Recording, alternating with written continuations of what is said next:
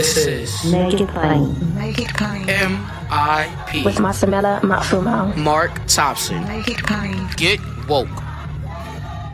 Folks, obviously, the breaking news overnight was the leaked opinion draft about Roe versus Wade. And uh, who better to check in with? I know I have my own feelings, but um, as a as a man, but this is something that is affecting women everywhere, and all of us men who care about women and are allies of women and have women in our families. Lord have mercy.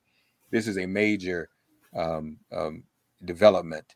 Uh, joining us now, the president of an organization of which I am a life member in my mother's name. We have here with us now the president of the National Organization for Women, Christian Nunes. Christian, God bless you. What uh, a past what 12 hours really?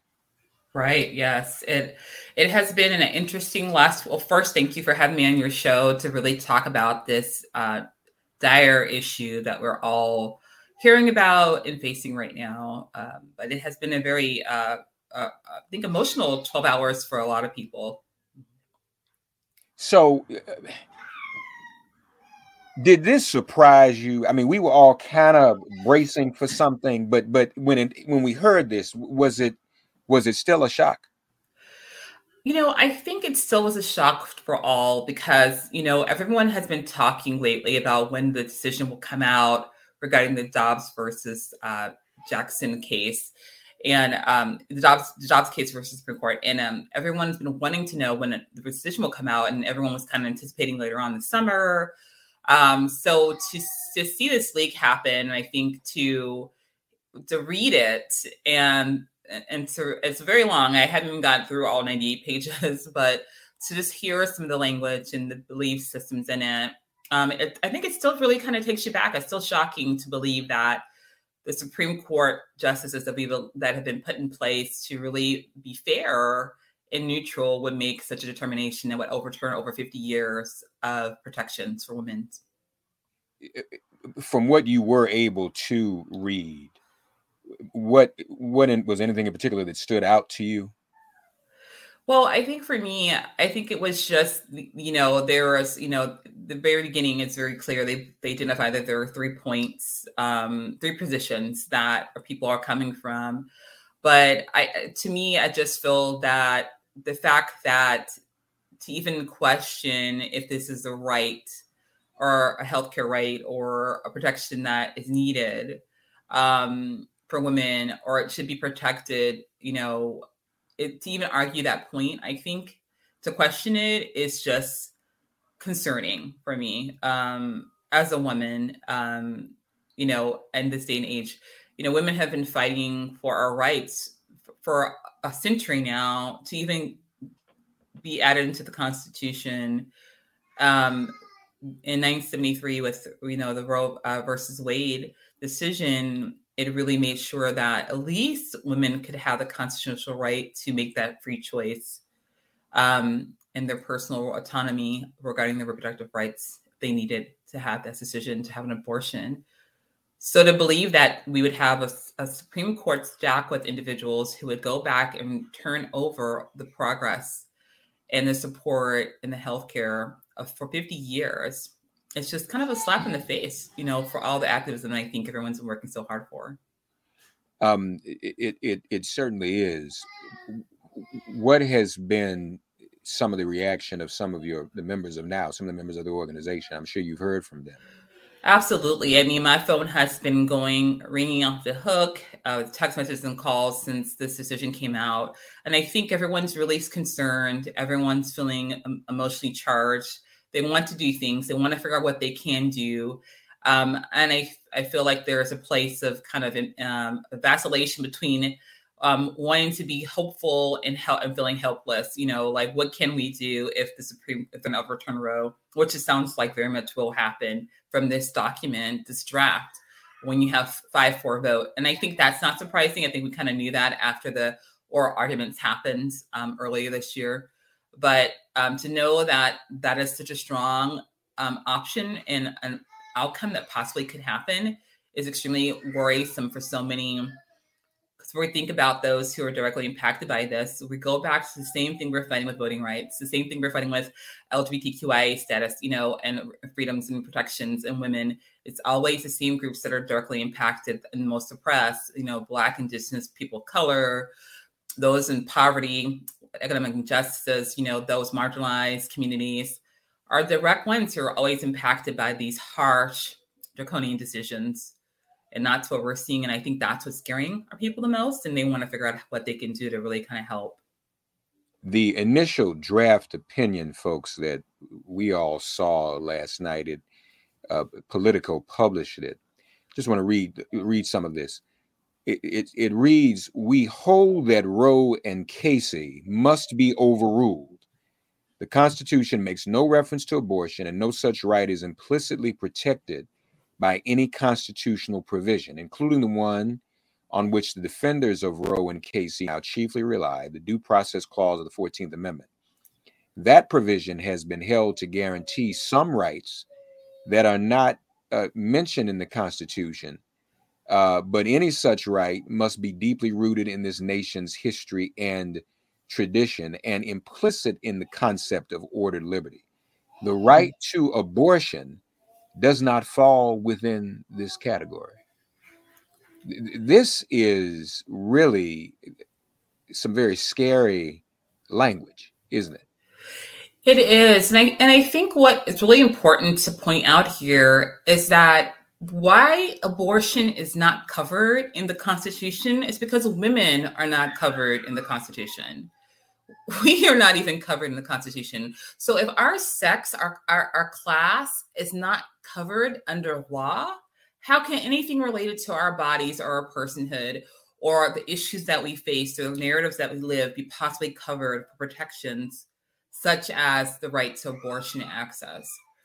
And that's what these justices are failing to con- talk about connection. It's a cognitive dissonance happening here. You know, it's like we we want to say it's not covered, but we also know we still haven't put the Equal Rights Amendment into action that will, that will cover women under the Constitution so that they have these protections, um, so that we don't have this issue. And this is what this is like a cyclical cycle here. You know, it's it's like we're not covered here, so we're not covered here.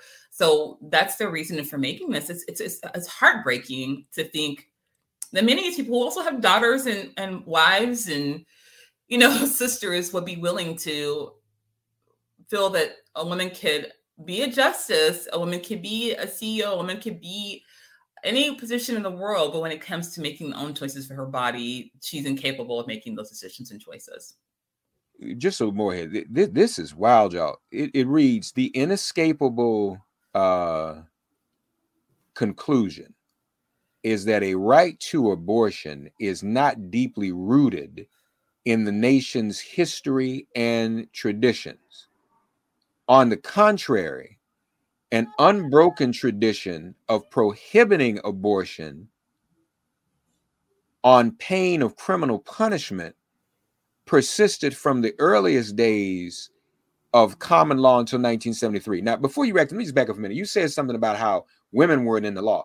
Black folk weren't either. So, I mean, basically, y'all, I want everybody to be clear. This is also saying if they want to come back and say, well, all the laws that apply to uh, uh, protection and due process for African Americans can go out the window too, because that ain't the history of this country.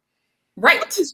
right. Right. So I want everybody to be clear on that. But then this here, the the the on the contrary, an unbroken tradition of prohibiting abortion on pain of criminal punishment persisted from the earliest days of the common law.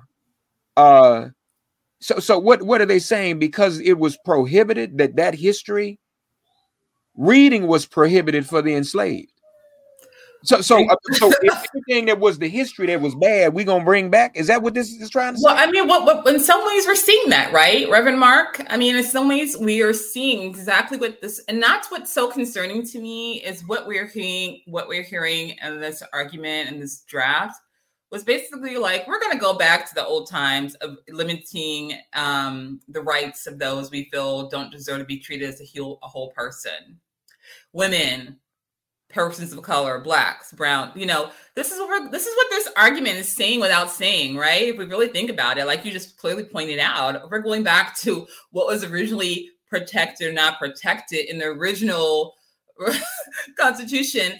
Well, guess what? What does that say for us? And this is why it's so dire and concerning because what we know about oppressors oppressors circulate. They go from what the press one group, if they're going to try to control women's lives and they're clearly arguing uh, uh, old history, the next thing we're going to try to argue is okay, well, we don't know. What's your limit? Next, they're going to say the blacks don't deserve to be in spaces or have their freedoms. They need to go back to being owned. I mean, you know, where are your limits? You know, I really have to know. I know that sounds extreme, but you clearly read what they just said in this argument again, folks, this does not sound like something that was just written last night. It sounds like something they've been kind of working on for decades. Instead of seriously pressing the argument that the abortion right itself has deep roots, supporters of Roe and Casey contend that the abortion right is an integral part of a broad entrenched right. Roe termed this as a right to privacy. Casey described it as the freedom to make intimate and personal choices that are central to personal dignity and autonomy. At the heart of liberty is the right to define one's own concept of existence, of meaning, of the universe, and the mystery of human life. The court did not claim that this broadly framed right is absolute, and no such claim would be plausible. Now, somebody, anybody who can explain this, give us, we'll give you a million dollars. Listen to this sentence. While individuals are certainly free to think and to say what they wish about existence, meaning, the universe, and the mystery of human human life, they are not always free to act in accordance with those thoughts. Mm. License to act on the basis of such beliefs may correspond to one of the many understandings of liberty, but it is certainly not ordered liberty. Uh, how does this not sound like uh, hypocrisy? Uh, right. Or or or or Vladimir Putin. Yeah. You don't have the freedom you can think, but you don't have the freedom to act on what right. you believe these things are. What in the world is this? And and I think this is a great point to, part, uh, to point out, Reverend Mark, because we're talking more about this is way beyond abortion access. This is about our democracy, right? This is it. This is exactly what you're describing. We're talking about our survival. We're talking about our democracy. We're talking about our freedoms. And this is just a tactic, a strategy, a tactic um, that's attacking women because this is always attack on women, you know, and attack on black and brown is what we always see. But this is a strategy um, to eventually continue to attack on our democracy to remove us of our freedoms. And you know, it's easy for people to get lost in the word abortion and play on people's emotions and heartstrings, but we have to be awake. We have to we have to pay attention what we're seeing happening here. We have to pay attention to the language and that's written in this draft and what's really being said. So, bottom line, Madam President of the National Organization for Women, Christian Nunes, what are we going to do? What's the, how how can we organize? What what are you, what are your thoughts about? And I'm not trying to put you on the spot because I know we have a lot to figure out, but but we we got to do something.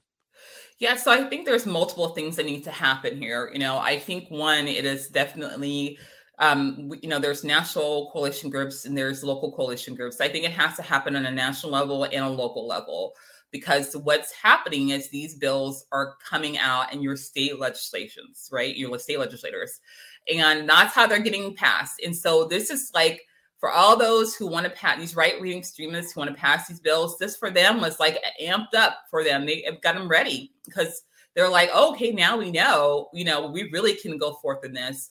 So we got to start really organizing ourselves collectively, de-silo ourselves, understand that it is not about only sticking with racial justice, not about only sticking with economic justice or this or that. We have to all come together because it attacks intersectionally attacks the same person. The same group of people are attacked by these these um, bans, these restrictions, these violations of their constitutional human basic rights.